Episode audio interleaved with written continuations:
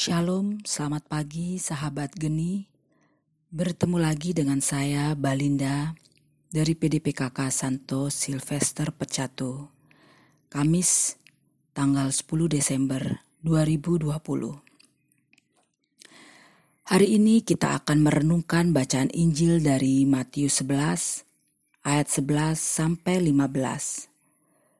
Di mana Yohanes Pembaptis diutus oleh Allah Bapa di surga untuk mendahului Yesus dan mempersiapkan jalan bagi Yesus yang merupakan juru selamat dan pembawa terang bagi kita yang membuka hati dan telinga untuk mendengarkan sabdanya dan melaksanakan sabdanya dalam hidup kita seperti dalam Matius 11 ayat 15.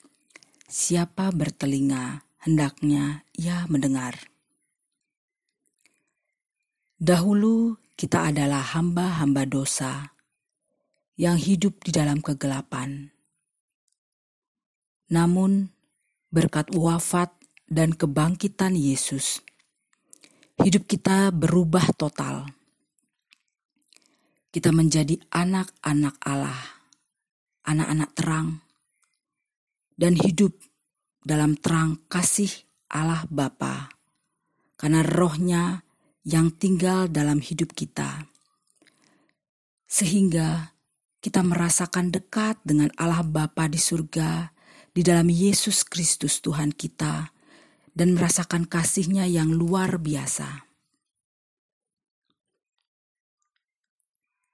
Di masa Advent ini, kita diajak untuk merenungkan tentang Yohanes Pembaptis yang merupakan nabi besar yang diutus oleh Allah Bapa di surga untuk mempersiapkan jalan bagi Tuhan Yesus. Sehingga Tuhan Yesus sendiri yang menyatakan siapa Allah Bapa itu. Lalu wafat disalib untuk menebus dosa-dosa kita. Kini kita telah diselamatkan dan hidup baru di dalam Tuhan Yesus. Dan merasakan kasihnya yang luar biasa.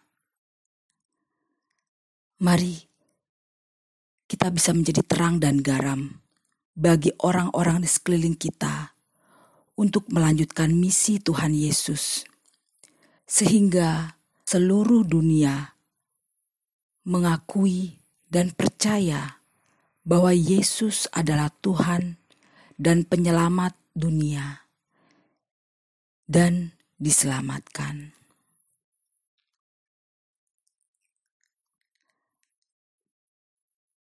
Mari kita berdoa. Terima kasih Tuhan untuk kasih yang kau berikan kepada kami. Biarlah engkau berkati kami,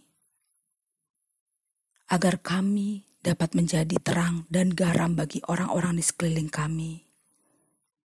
Sehingga kemuliaanmu saja yang terjadi dan namamu semakin dimuliakan di seluruh dunia demi Kristus Tuhan dan penyelamat kami. Amin.